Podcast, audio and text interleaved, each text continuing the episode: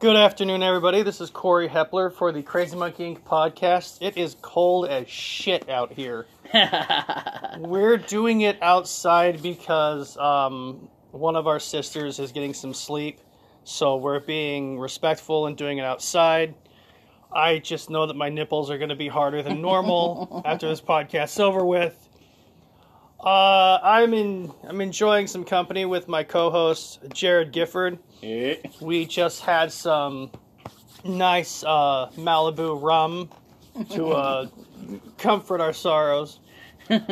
So, we, so we're we're nice and you know dainty. Aha. well, I believe this time, you, um, um, and uh, if I remember, you told me tonight's podcast, um, we're actually going to pay tribute to a uh, to a writer and artist who's actually still alive. Yes. Um, like as as we had our our our uh, our our rest in peace podcast for Stan Lee, God rest his soul. Um, now we're going to pay tribute to a living writer and artist um, that both you and I love, uh, Walter Simonson. Yes. Now I will admit, and I feel bad for this. Yeah. Um, Walter Simonson hasn't been on my radar for a while, so what I'm going to do is I'm going to ask you questions about your favorite things about Walter Simonson, and then you just fill in the fucking blanks. Oh yeah. Well, once again, and, and there, was, uh, there was a gap where I was. Uh, I mean, the thing is, is that I remember seeing his stuff when I was a kid. Yeah. and um and and and then uh, um there was a time where about for I'd say ten years or so I wasn't reading any comics. Uh, and I'll admit that. I kind of got into the little trap of oh I'm too old for this and now I'm going to do something else. Um and uh, and, and anyway um so pretty much uh and then and then pretty much I ended up getting back when I get back when I got back into it one of the people I got back into was Walter Simonson and uh, um, I remember um, one of the first uh, one of the first story arcs of his that I really really loved was that epic run on Thor that he did. Um, really really awesome. Um, and uh, um, you know, and then and then I also saw the stuff that he did for Fantastic Four. Um, you know, I also saw some of the stuff that he did for Dark Horse because he actually had done some of the early stuff for the um, Terminator versus uh, RoboCop, RoboCop versus Terminator stuff. Oh, that's right, he did. I remember Yeah. reading that. Yeah. Um, anyway, no, he's, he was just a good classic um, writer slash artist, and um, and the thing is, is that um, I think the thing that I've always liked about him the most is that he's he's uh, one of those he's one of those uh, comic book writers and artists who he has this kind of classic style to him. It's like uh, when I see his stuff, I, I'm reminded of of of of, uh, of, the, of the classic era stuff. Like I'm reminded of the Jack Kirby stuff. I'm reminded of the uh, you, you know I'm, I'm I'm reminded of like the early Jerry Siegel, Joe Shuster stuff. Yeah. Um, so to me, Walter Simon's sort of the modern equivalent of those classic artists. Now, what's interesting with uh, Walter Simonson, he has a very unique style of writing that not a whole lot of comic book writers have nowadays because how he writes is he writes as if you you can picture yourself as the character that he's writing about which i find really interesting and intriguing because you know you'll read those comics where you're just like okay i'm reading the character Yeah. and then there's Walter Simonson, where you're reading the character and you're so engrossed Yeah. that you start to believe that you are the character that you're reading. And that's what's enticing about Walter Simonson is because he mm-hmm. gives a specific voice to each character, and you can see yourself as each character as you're Yeah. reading the comic, which is amazing. And one of the things I love that he did with, uh, particularly with his Thor run, was I like the fact that most other people they'd always have like Thor that he was like sort of this, cl- sort of this um, almost sort of Shakespearean character, but they would always put him in these modern situations. What I liked about what Walter Simonson did was uh, when he took on Thor, he actually put in a lot more of the mythology. Like you were seeing stuff like you saw the Midgard serpent, you saw you know you saw signs of Ragnarok, you saw you saw you know Hela and and and and and, and you know basically uh, their version of hell, which is interesting enough. A lot of people don't know this, but and the uh, the sort of um, the the Viking version of hell is actually only spelled H E L. And what's interesting Yeah. is that's actually the original spelling of hell. The Christians added an extra L onto it Yeah. for I don't know what damn reason, but the original spelling no offense of to any, no offense to any Christians. yeah, no there. offense to any Christians, but the original spelling of hell just has one L in it. Yeah, yeah, and It's exactly. a, it was a it was a pagan spelling. Yeah, exactly. And then uh, and then uh, um, and then Hela was sort of the ruler of hell. Yeah. Um, and And she was badass. uh, yeah, and uh, and in, in certain bits of mythology, she was actually the daughter of Loki. Uh huh. Yeah, Loki. I believe he had had a daughter, but not a son. No, no, he did. He actually had a daughter and a son. Um, Oh, that's right. It i- was- i- once again, if you go into the mythology, um, the son. Um, see, and I always get these two confused. So please forgive me for anyone who knows more than I do. But I do. Uh, but I know it was either. I can't remember. It was either Fenrir or Fenris. I know. Uh, I, I, Fenris, because Fenrir was the wolf. Well, yeah, I know. Yeah, I know there was. The, Yeah. I know there was one who was the guardian of hell, Mhm. and then there was the other one that was sort of like this shape shifting werewolf creature. Yeah. Six-legged horse. Yeah. Um, and uh, and so yeah. Uh, so so yeah. Um, and uh, anyway. Um, so with that. Um. Uh, either way, yeah. So he he actually had two children, um, and then um, also it was in the mythology was that Loki would be the one to bring about Ragnarok. Yeah. Now, um, I think it's interesting how you look at what Walter Simonson did for the comics that he wrote.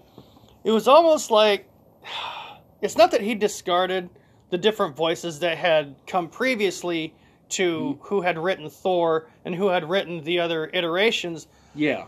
However, it's almost like he was putting an added cherry on top of the already beautiful icing of the cake, and he was making it extra spectacular. Oh yeah, and He never took away from someone else's writing. He always added something. Oh no, he it. always enhanced it. Uh, the thing Yeah. is, is like I, I, I, what I what I feel like he did is he took what Stan Lee and Jack Kirby had established with the character, Yeah. and he basically just kind of furthered the mythology. All he did with Thor was he basically brought in a lot more of the Norse stuff into it.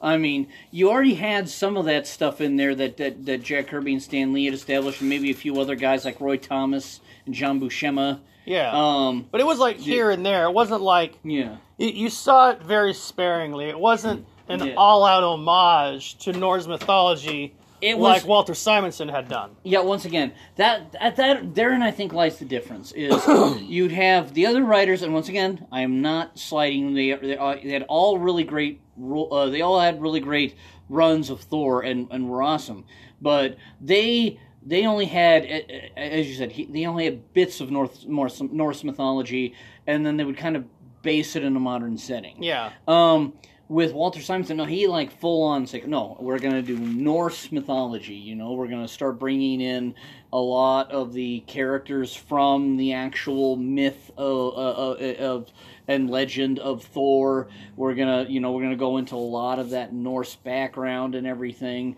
It was like, it was like if Thor didn't feel Viking enough um, in previous iterations by Walter Simonson. Walter Simonson, no, he's full on Viking. exactly. He like decked the shit out of Thor, and it was also, um, believe it or not, how he depicted him on how he dressed as well. yeah, exactly. Um, and and, he, and his was just a variation on the classic th- theme that Jack, Jack Kirby had established.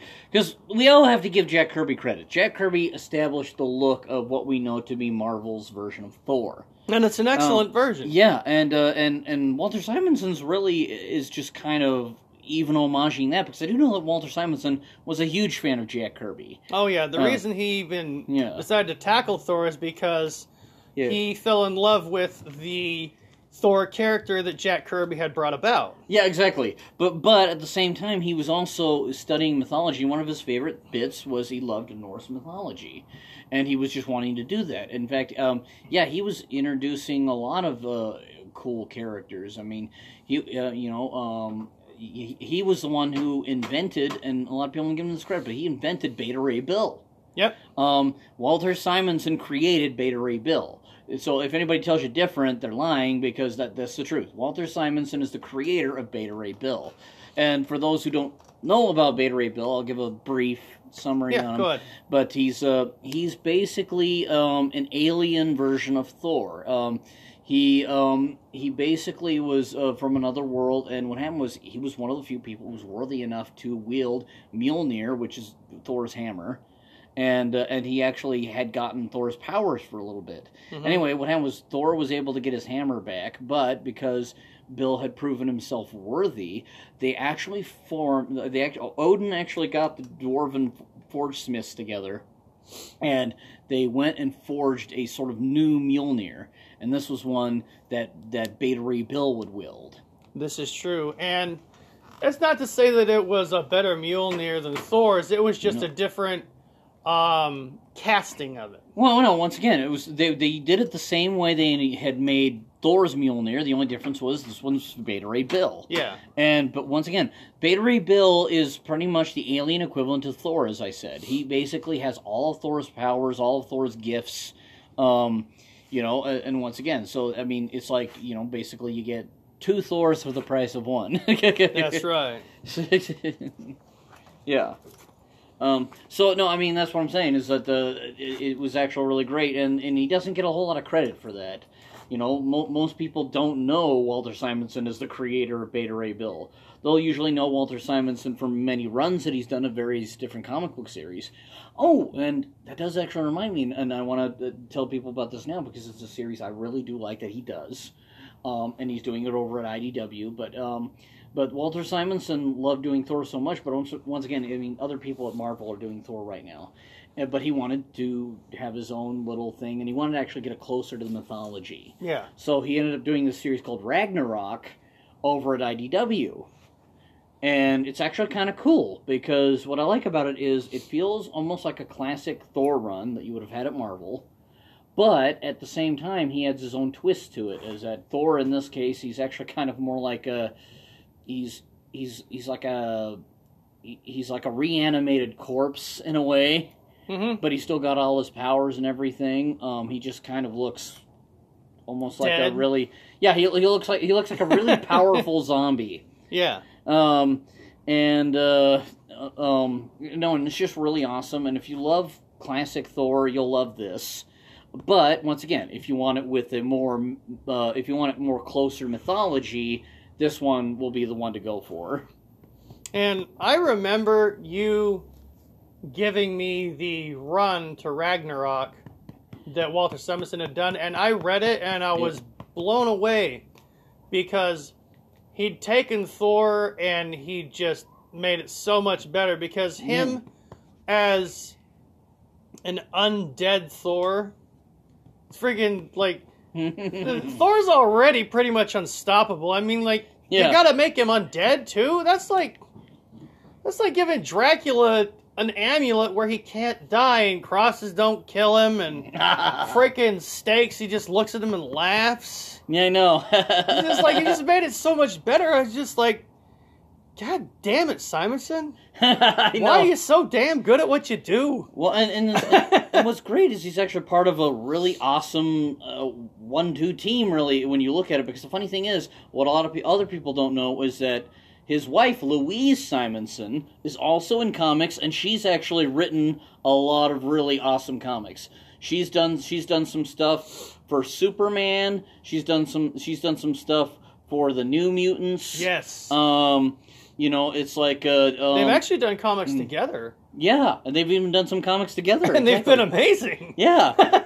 so so the, the yeah so a lot of people don't don't realize that too. But yeah, I mean, um, both him and his wife um ha- have have done excellent stuff for the comic book industry. Yeah, I, I like to call them the Simonson twins, Yeah. e- even though they're married, because you look at Steven Sejic and his wife, they basically do the same damn thing. I mean, they both work at like uh, they, they both work at high comic book um, entities and companies, Yeah. but uh, every now and again they'll cross over and do um, a comic story arc together. Mhm. And when Louise and her Walter. husband Walter.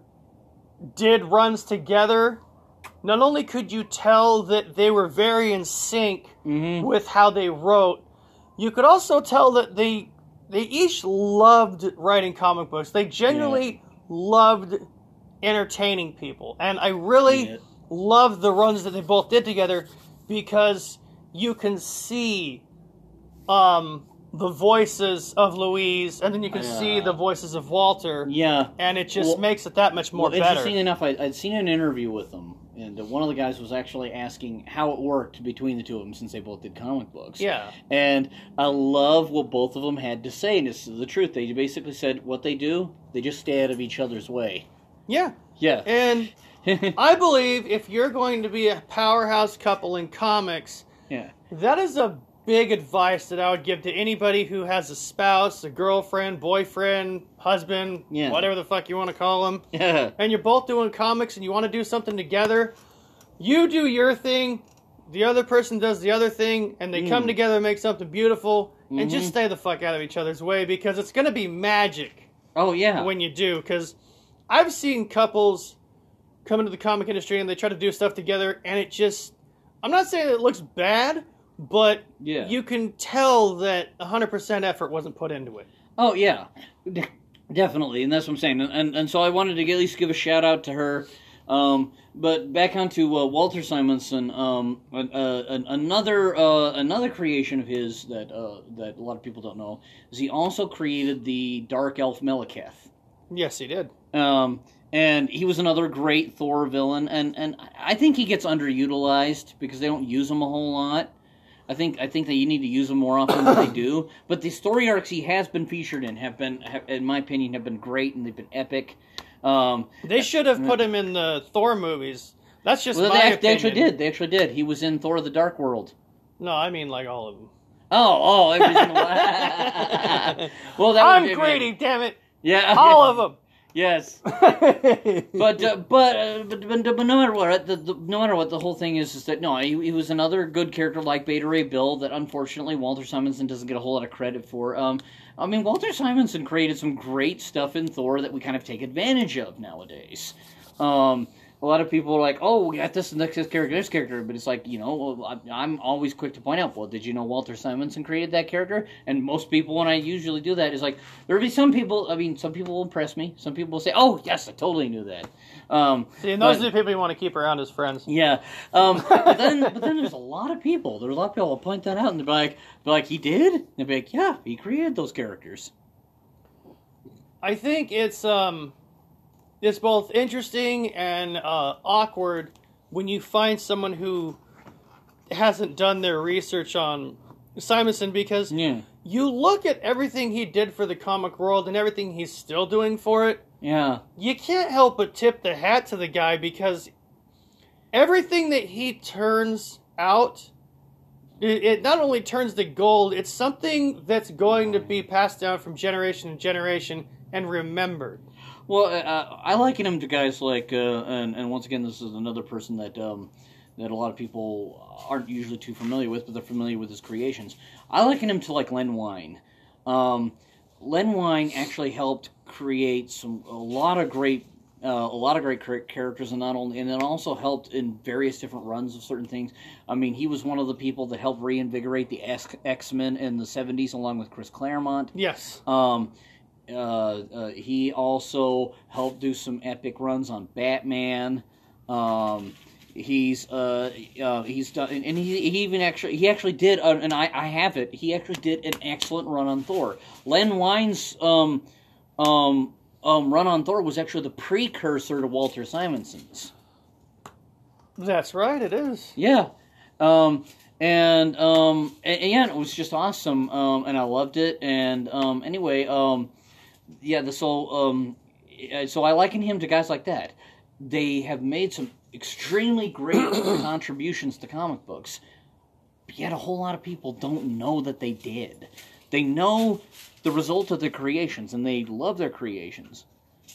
But not a whole lot of people know what they contributed to the comic industry.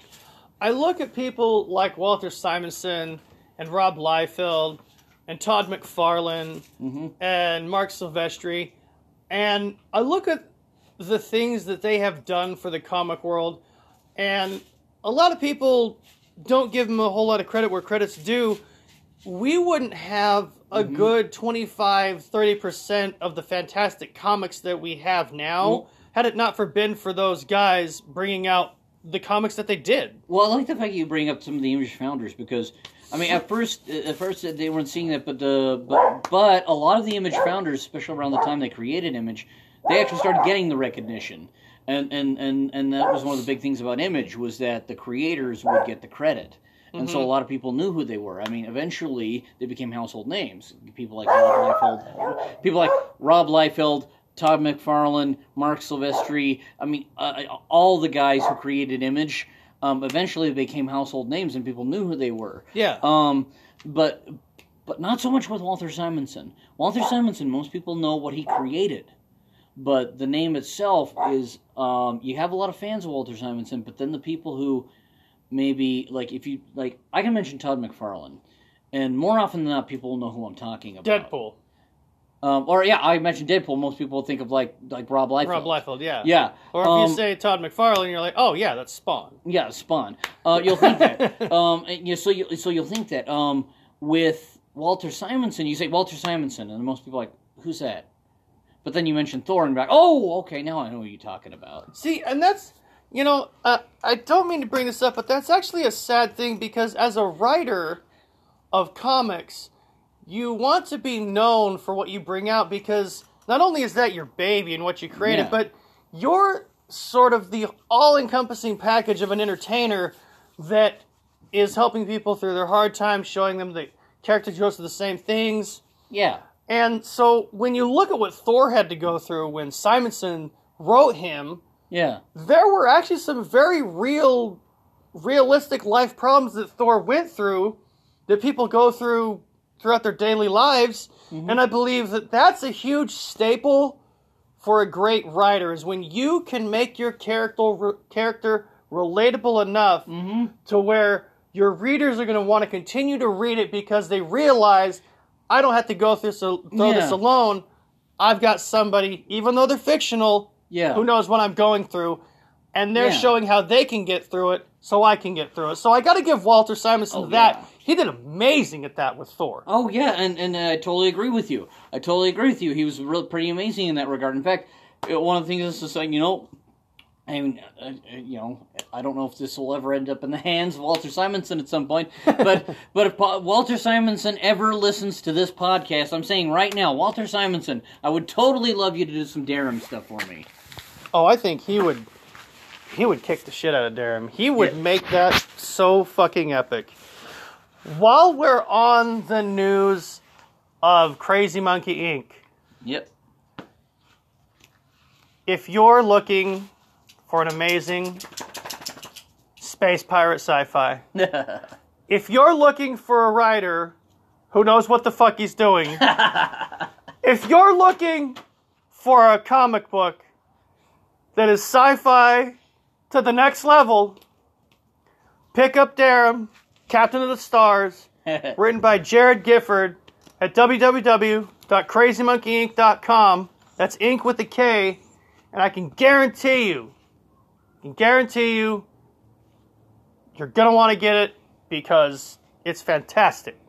Well, thank you. I, I appreciate the endorsement. And hey, you know, one good turn deserves another. And I tell people, hey, if you like um, action-heavy, gritty sci-fi, um, very much on par with some of the some of the best Die Hard movies, or or or hey, if you're looking for like you know just or or maybe even Blade Runner esque. Um, you know, the whole thing is, is I, I would de- definitely tell people, please check out the Adventures of Taxi Cab Joe. It is it is very is very gritty. It's very dark.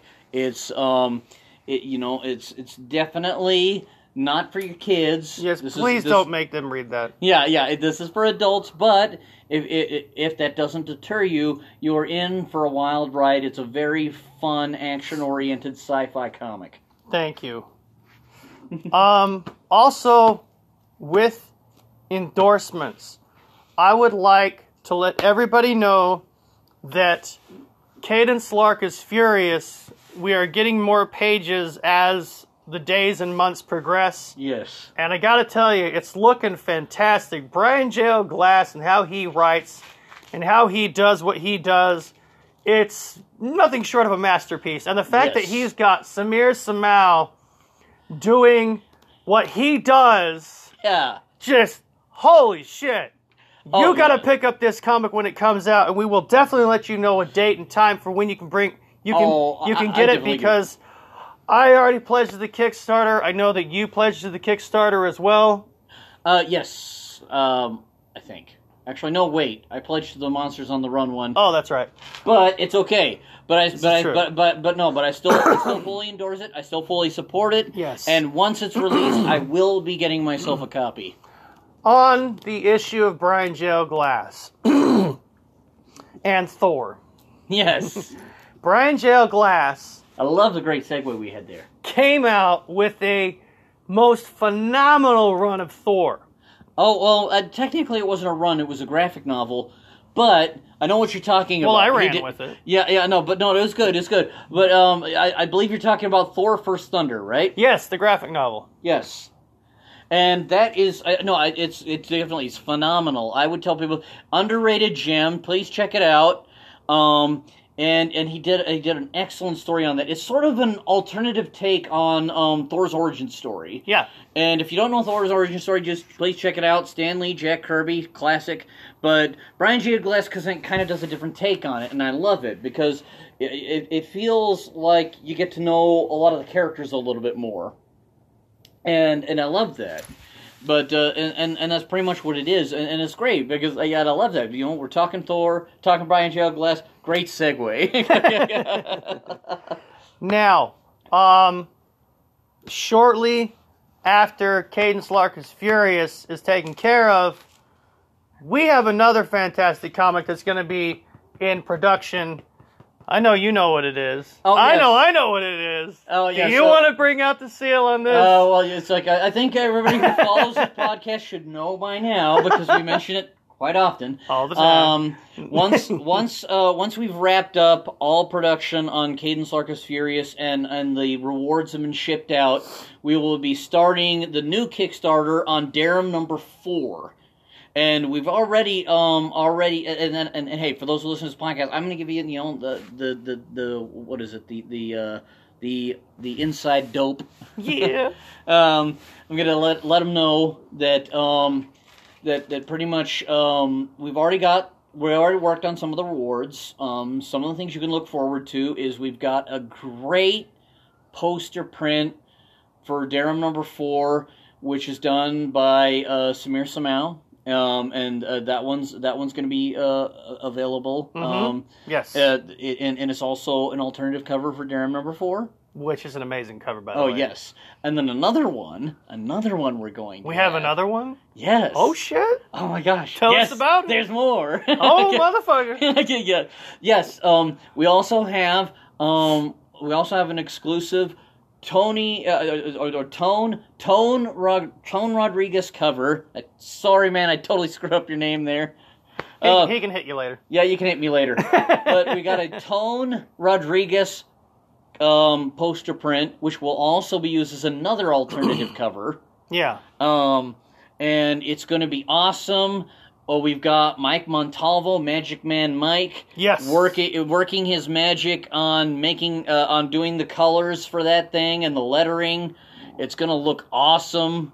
I mean, not. I mean, it already looks awesome anyway with with Tone Rodriguez's Yeah. um, pencils and inks, but it's just gonna look, it's gonna look fucking phenomenal, phenomenal once Mike Montalvo does his magic on it. I gotta give a shout out to our creative team. Yeah. Because not only are they fucking amazing, they have a way of making our comics not only look a thousand times better than what we wrote them, but it's just like man, it's like gold. Uh, We got uh, Mike Montalvo doing the colors and lettering Yes. Taxi Cab Joe, and for the later runs of Darum. Yes. And we've also got Gasparo Rico, the holy shit, amazing artist from Italy. He Yeah. just, you just give him a comic script and you know it's just going to be exploding with sexiness. Oh yeah, and then and then all and then and now and now that and now that we've got uh, um, um, Brian J. L. Glass write, writing uh, Cadence Lark is Furious for us. Now it, we we got the excellent Samir Samal on the team. Yes. uh, and his stuff just looks amazing. Um, but you know, we, we've got many awesome creators and artists working for us. Uh, It's just, it's just freaking great. I mean, the whole thing is, and this is why, and this is why we're always quick to promote Crazy Monkey Inc. It's not just because we work here. Exactly. I mean, it, you know. I mean, it that, is. I mean, that there, that is that is that is the thing. I'll, I'll totally admit that. Yeah. But but no, but but I but I'm not bragging when I say this. But we're a we, team. We always love to work with the best writers and artists. Um, that's what being a comic book creator is all about. And and and we have that at Crazy Monkey Inc. We I mean I can definitely tell you um, with full confidence we do not have a crappy creator in the bunch. Now, I got to give credit where credit's due. Yeah. Because if it were not for Gabriel Olrez, motherfucking Boss Ramirez, Yes, right. this company and the comics that they come out with would not be a thing without his pure fucking genius. Well, yeah, I mean the man's got a vision, and, and I love it because I mean, um, I mean, and I, I can tell, and I can tell you this because I mean I, I, share the vision, and, and and the whole thing is is that I mean you know, and Raz is so quick to point this out so many times, and it's and it's great that he does, but uh, I was actually one of the first creators that he took on, Yeah. and I'm not saying that to brag. I'm just I'm just going through a history here. No, it's just facts. Uh, yeah, it's just facts. Um, but but anyway, I, I was one of the first creators he took on, and because because originally he was just self publishing his own stuff. Mhm. Um, and uh, and and then uh, and, and then one of the things he, he, he usually likes to point out is that uh, that when I pitched him my idea for Darum, it was it was great because it was something different, something kind of counterpoint to what he was already doing Uh-huh. um, because he was doing these dark, gritty action heroes, Mhm. and he said he liked the idea of having sort of a nice, nice sort of fun, family-friendly um, comic book that he could release. He's uh, one of the things he had actually told me when we were first chatting with each other. He said it was. He said he loved it because it, this was something that he could read to his daughter and not like you know and, and, and not feel like he was showing her something bad. yeah, I mean, why not? Damn it. um, but but anyway, no, this was great. That, that was great, and uh, and the thing is, is that um, you know, we've had so many great creators come in since then. Who we have? Um, oh, and I can't believe we have forgotten him, and I and, and we shouldn't have. But like, we also have Stefano Carticelli, who um, has done many great comic books with us. Um, so I mean, um, you know, uh, Stefano Carticelli. For those who don't know, he had done Itali's Finder for us.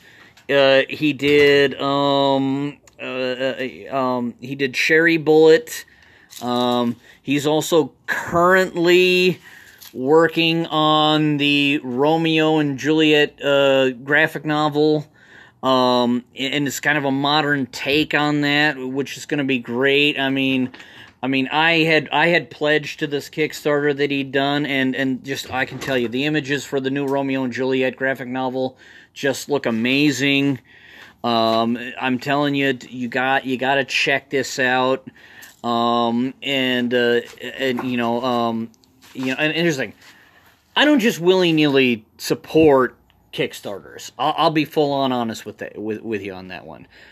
Um, and granted, a lot of a lot of people might say, "Oh, you're only supporting this because it's the same company." Not true at all. No. because I supported this one because I saw how awesome it looked, how good it looked.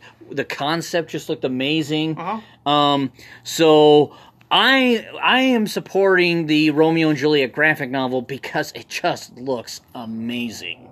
Now, for those who don't know Stefano Carticelli, he has come out with previous uh, Cherry Bullet and Atoli's Finder, Wh- Which I have covered, but yes, which you can find um, on our website. yeah, And I know that we've both read them. And Yeah. he has such a unique and fantastic style of art that he does. It's it's dirty, it's gritty, it's crazy. Well, for well, for those who well, for those who don't know, and this might be a good incentive to start getting his stuff, even though it's amazing anyway. Exactly. Is Stefano Carticelli has previously worked at Heavy Metal Magazine. Mm-hmm. Now, those of you who are comic people should know what Heavy Metal Magazine is. And if you don't know. Heavy Metal Magazine, yeah. you need to fucking smack yourself. Yes. I mean, you should have at least heard of the magazine, or at least heard of the uh, of the 1981 movie, which is amazing, by the way. Yeah. Um, you know, which is based on various skits in, in within the within the magazine. yes. Um, but and then Heavy Metal Magazine is kind of unique in the way that it's it's it's a comic book magazine, but it's more adult oriented, and it was actually kind of the first of its time because there weren't a whole lot of adult comic books that you get in the, in the really. wi- within the within the 70s and 80s. I mean, there was a few, but but like, but, but it was kind of in its it was well, it was kind of in its infancy. yeah. Um, and uh, and and Heavy Metal Magazine really was one of the revolutionary magazines that basically said, "Hey, you can enjoy comic books, but it doesn't have to be kid stuff."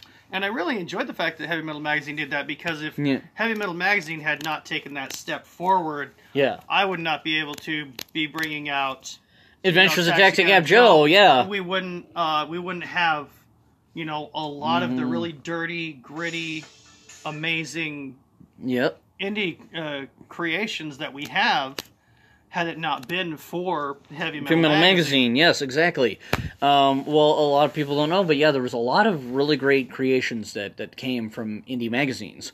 Um, one is the Teenage Mutant Ninja Turtles, and I'm not talking about the kiddie version that we got on television. No, no, no. We're If talking you about if the you read- black if- and white. the black the black and white comic book and this one was actually a dark and gritty and actually had a lot of killing in it and was actually kind of more an homage to to Daredevil. Um and um and then I'm also talking about things like Judge Dredd. Judge Dredd is an independent comic book Oh yeah. and and and still going strong today actually. Mhm. Um it started yeah, it started its run like uh, in the early 80s and is still going today. And if you have a chance to pick up the early iterations of Judge Dredd, I would highly, hi- highly recommend. Oh, oh, yeah, they've had some really excellent runs. Great creators have uh, have, do, have have have done um, Judge in the past. I mean, Dave Gibbons has done Judge Dredd. He, uh, he did some art on it, and also Brian Bolland, who's worked with Alan Moore before. Brian Bolland's art on Judge Dredd Yeah. is beyond anything that I've ever seen as Yeah. far as it comes to that kind of story. Yeah, and then uh, and then another uh, oh, and another in- great independent comic book series uh, that was created by David Sims is uh, Cerebus. Mm-hmm. Cer- Cerebus had a had a really nice long run, and interestingly enough, it started out. I mean, it, it definitely turned into its own thing later, Yeah. but um, but it started out as sort of a parody of of Conan the Barbarian. Yeah, yes, it did. Yeah. Now, um, Yep. one thing that I will have to uh, give Jared for uh, credit is the fact that his ginormous, fantastic brain holds so much fucking info on comics. It would make the biggest of nerds seem like an infantile in the way of comics because not only does he know how to describe comics and uh, how things move and everything like that, he's basically the equivalent of the Encyclopedia Britannica of comics. You can ask this guy anything, and he fucking knows it. And I don't know if you like, you know, you you go throughout the internet and you memorize shit, or if it's just been all of your thirty plus years of just being a fantastic comic fan that have brought you to this magnum opus of a brain that you have. Well, Uh, well, I don't know. I mean, I might have to disappoint people and tell them no. I just watch a lot of documentaries. That's a thing too. Well, I mean, we but- can we can cheat. But, but actually, I don't consider that cheating. Documentary is still doing your research, and, and you still get information, and you still learn things. Yeah. And then, you know, you can cross-reference these things and check out the information, see if it's accurate. Yeah. And the whole thing is, is I've just done that. I've seen these documentaries, and I'll go back and check out the information, and then it just turns out it's accurate. So, I mean, so, you know, I mean, I don't, you know, to me, to me, um, getting information, you know, and, and, and, this is just my take on it. Getting information of any kind is it's not cheating. I don't care if you get it from YouTube. I don't care if you get it, um, you know, I I don't care if you get it from what's considered non-legitimate sources. All all you have to do is just cross-reference them and check them to see if they're accurate. Make sure Yeah. if other things confirm it. But the whole thing is, is if, if you've learned something from it, it's not useless. It's not. It's it's not like less than what's considered legitimate information. Any information that you gain, whether it's comic books, whether it's you know Yeah. whatever subject, and it enhances your ideals on that subject. Mm-hmm. That's not. It's never a bad thing. Yeah, exactly. So that's and so in my case it's just it's just that. Yeah, I watch a lot of documentaries, but then I cross cross reference them and check them, and then obviously they turn out to be accurate. So you know, I mean, yeah, I mean, hey, um, you know, I, I have memorized that. I'll admit that, but uh, Yes, you have. But but no no. As far as like meticulously going through like each bit of information to go and check that, I don't have that kind of time. Okay, I wish I did. It's like- He's a comic book writer. God damn it. but, uh, yeah, I've got I've got comic comic. I've got comic books to write. so I, as I said, I'll usually get my information from documentaries, and then I'll just make sure that the documentary is accurate. Now, one thing that I would like to plug is. Holy shit, it's cold. I know. Um, not that. I don't want to plug that, but it is cold. Plug that it's fucking cold. it is cold. yes, yes. And, and next we'll be endorsing ice for Eskimos. That's right. Yeah, and uh, hot coffee for Satan. Um, Sexy Zombie Hunters, the first issue, comes out in December. And it has a special oh yes. treat at the very end of the issue that Gabriel Olraz Ramirez and I have been hard at work doing. I wrote an eight page script for his Mr. Happy original character. Nice. And I gotta tell you, freaking the artist that he got for that, Joe. I can't remember his last name. Sidivi or something like that. I, uh, I, I, probably fucked that up. Like, Oh wow. Um, you know, um, once again, um, I don't know because you put me on the spot, and then my brain goes blank when I get put on the spot. if I'm wrong during the next podcast, I will correct myself. We, I know his name is Joe. I, his name is Joe. Aside from the faux pas, which is probably plenty. Um, he did an amazing job with the art for the Mr. Happy eight page run that Raz Yes. had me write. and that's And- that's gonna be the that's gonna be the prelude to the Mr. Happy one shot, right? Yes, that is supposed to be coming out next year. Nice. So you're gonna get a prelude to the Mr. Happy one shot by Raz himself, and you're gonna be getting Sexy Zombie Hunters uh, number one.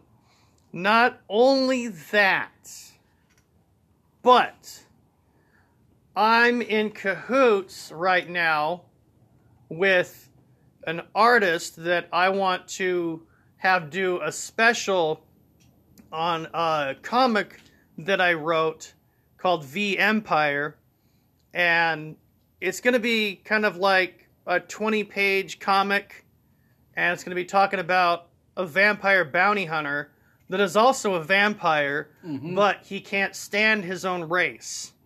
So he's going to hypocritically and uh, literally vanquish throughout various issues his own race because he feels that the true form of the vampire and the figure of what the vampire is supposed to be has been tainted throughout the years. Oh, and uh, and uh, do you mind revealing for inquiring minds uh, for for those out there. 'cause I'm pretty sure a lot of people are asking, who is it that you're working with on this project? I can't tell. You can't tell. I can't tell. Not even give it a hint. No, oh, it's a surprise. it's a surprise. Well, Oh. okay. Guess you're gonna have to yank her dicks along. However, aside from yanking dicks, um, you're gonna like it. yeah. Uh, and what's interesting about this comic is there's going to be very little dialogue. Oh yes, yes. Um, uh, but you know there are plenty of great stories like that. Interesting enough, uh, you know, and, and I like the fact that you bring this up. Yeah. Because a lot of people are like, "Oh my gosh, how can it be a good story if you don't have a whole lot of dialogue?" Well, I've seen plenty of ones. Um, um, a- what a lot of people don't know is like uh, um, um, Jim Steranko, who did a lot of uh, really great Marvel runs in the '60s and '70s. Uh huh. Um, he did a really awesome run on uh, Nick Fury, Agent of Shield Yes, he did. and um, um, and many of his runs didn't have a whole lot of dialogue. In fact, there was one time he actually, and, and uh, I got a good Jim Steranko story here, as uh, he said that he was he was he was going in, and he said there was uh, the first um, it was the f- first four pages, first four pages was basically just um was just the art with no word balloons whatsoever. There was Yeah. there was nothing. Um, it was uh, you had yeah you had no word balloons, no thought balloons. You had no um, you had no caption boxes. Um, it was um, it was you know it was basically just um, Nick Fury sneaking into this um, facility. Um, and interestingly enough, the the editor at the time was telling Jim Steranko, "Well, there's no dialogue in these boxes, so we're going to have to pay you for 17 pages." And Jim Steranko, like he said that uh, he actually nearly, like he, he, he, he almost like he almost threw the guy out the window. he did. He said he had him by the collar, and he was about, and he was like dipping him near the window. he said um, eventually, apparently, the uh, the the editor saw his wisdom, and uh, What do you mean he didn't want to die? yeah, and uh, uh, he saw his wisdom, and uh, and and he paid him for all twenty two pages. Now, I look at it this way. There are some stories that call for a lot of dialogue, and there are Yeah. some stories where the scene actually tells more than any words could. And once again, it, it is exactly. I mean, here's the whole thing, and I'm not saying that dialogue doesn't have its place. I'm not saying Oh, that it definitely does. It does, and I'm and I'm not saying that I'm not saying that all comic books should just be pictures. No, once again, comic books is, are pictures and words. But I agree with what you're saying, and, and I and I totally think this is good. I mean, I have had I've had several um, things that I've written for my own comic books where there's no dialogue, nothing's happening. It's it's it's the actions that are speaking volumes. Yeah. you don't have to read what's going on because you can see it and uh, and the whole thing is is like you know um, sometimes as you said certain actions that the characters will do speak more volumes than any dialogue ever could And what I find is very cool is when you have a writer like you and I. not not that he's being egotistical or anything No, not at all. that can paint a picture for the artist so that the artist can bring about, you know, whether it's a war scene, whether they're sneaking into um, a camp or whatever. The fact that you can paint the pictures that are so intense yeah that you can actually feel, okay, this is what the character's thinking. Yeah. He's just not saying it. I feel that there can be a happy medium in comics with um, word scenes on panels and panels that tell more of a story than the words ever could. And I believe that if you gain that type of balance, which I feel you have in Darum, yeah um, that it can be just as amazing. Oh yeah, and and I totally agree, and, and that's the whole thing. Is like, um, you know, um, I I just think that uh, as we were talking about, you know, there's just sometimes sometimes the scene will call for a certain kind of way to for it to be written, and way I always like to work with any of my artists, and then this is just with anybody, is that I always want the artist to feel like they're creating as much as the writer is. Yeah, you give them as much leeway as possible yeah, while staying because with because, the script. because because I met many writers in my life, and it's okay. I mean, and, and and not that they're bad people, but they always have a different way of looking at things. There's some writers who are just so damn vague that is that the that the artist may may as well just come up with everything. um, but then it's you have people that are the exact opposite of that. You have people. And, and I'm and I'm not slighting them. I'm not going to name any names. Are you talking about the extremely detailed? But then there are people who are extremely, extremely detailed with their scripts, so freaking detailed that the artist has no leeway to create anything but what's in the writer's head. It's like, well, I mean, I can't fuck this up. Yeah, exactly. Many trees will die at their hands. um, but but then the way I like is to be somewhere in the middle. I like to have just enough information that you know what's going on, but be vague enough that the artist can actually put their own stamp on it.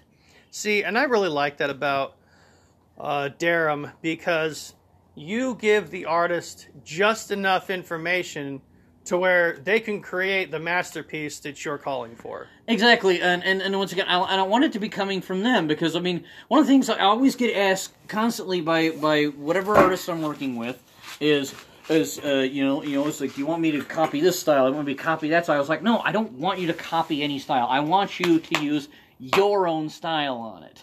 I mean, you know, I, I've been, I've been, I, I've been asked that by, uh, I'd been asked that by Chandra when he was doing the first two comics. I'd been asked by by Gasper when he was doing number three. Yeah. Um, I even got asked that by by Tone when I was having him design the the promotional poster for Darum Number Four for me. Um, he was asking, "Oh, well, do you want me to homage uh, uh, um, Gasper style?" I said, "No, I want your style. I don't want you doing Gasper." And it's just the same as I didn't want Gasper doing Chandra. Yeah, It's like- exactly. It's like it's like no, I want any artist I work with, I want it to be their own definitive style. See, and here's where you got to give credit where credit is due with you and I is the fact that when we work with people that have Mm-hmm. a unique style about how they do things, we want to see and hear their voice within the comic as well. Exactly, and, that's what I'm saying. It's like I want it to be just as much the artist's comic as it is my comic. Yeah. And so I always think of me and the artist as sort of like partners. You know, I always like to think of it that uh, that basically uh, it's not me bossing someone around. It's basically like, okay, here's the script. Now work your magic on it. uh, You know, and add whatever you like. Because I mean, funny. It's like yeah. Because sometimes I'll get asked, oh, you should I do this change, that change? I said, you change however however, however you see you think is going to make the script better Exactly. and uh, and then I said, uh, you know, and you know, the only time I ever do get up in arms, and I'll admit this, is if I feel like they're going to totally change the story, then I will get irritated. yeah. But that that actually hasn't happened yet. So far, you've Yeah. gotten artists that know exactly what the fuck you want, yeah, and they, they, they, they, they, the one that some interpret the vision better than others. I Yeah. mean, I mean, once again, and I'm not slighting people whatsoever, but uh, but I'll admit, like the, my the current artist that we have on it, Gasper, he seems to get my vision a whole lot better. Uh-huh. Uh, now, now I'm not slighting Chandra whatsoever. Chandra created some amazing stuff for Darum, and I'll be forever grateful to him. he really did. And and and, and um, but uh, there were certain there were certain things that he did where I was kind of like, uh, it's not quite what I had in mind. But like Gasper, he just got it. He just knew it. Um, I think the thing that helped was um, I don't know if Chandra had ever been familiar with Captain Harlock, Mhm. um, which which uh, but he understood the Buck Rogers reference yeah. because you can clearly see it in those first two issues, the Buck Rogers influence. hmm But right away, Gasper, and I got to give this man full credit for it.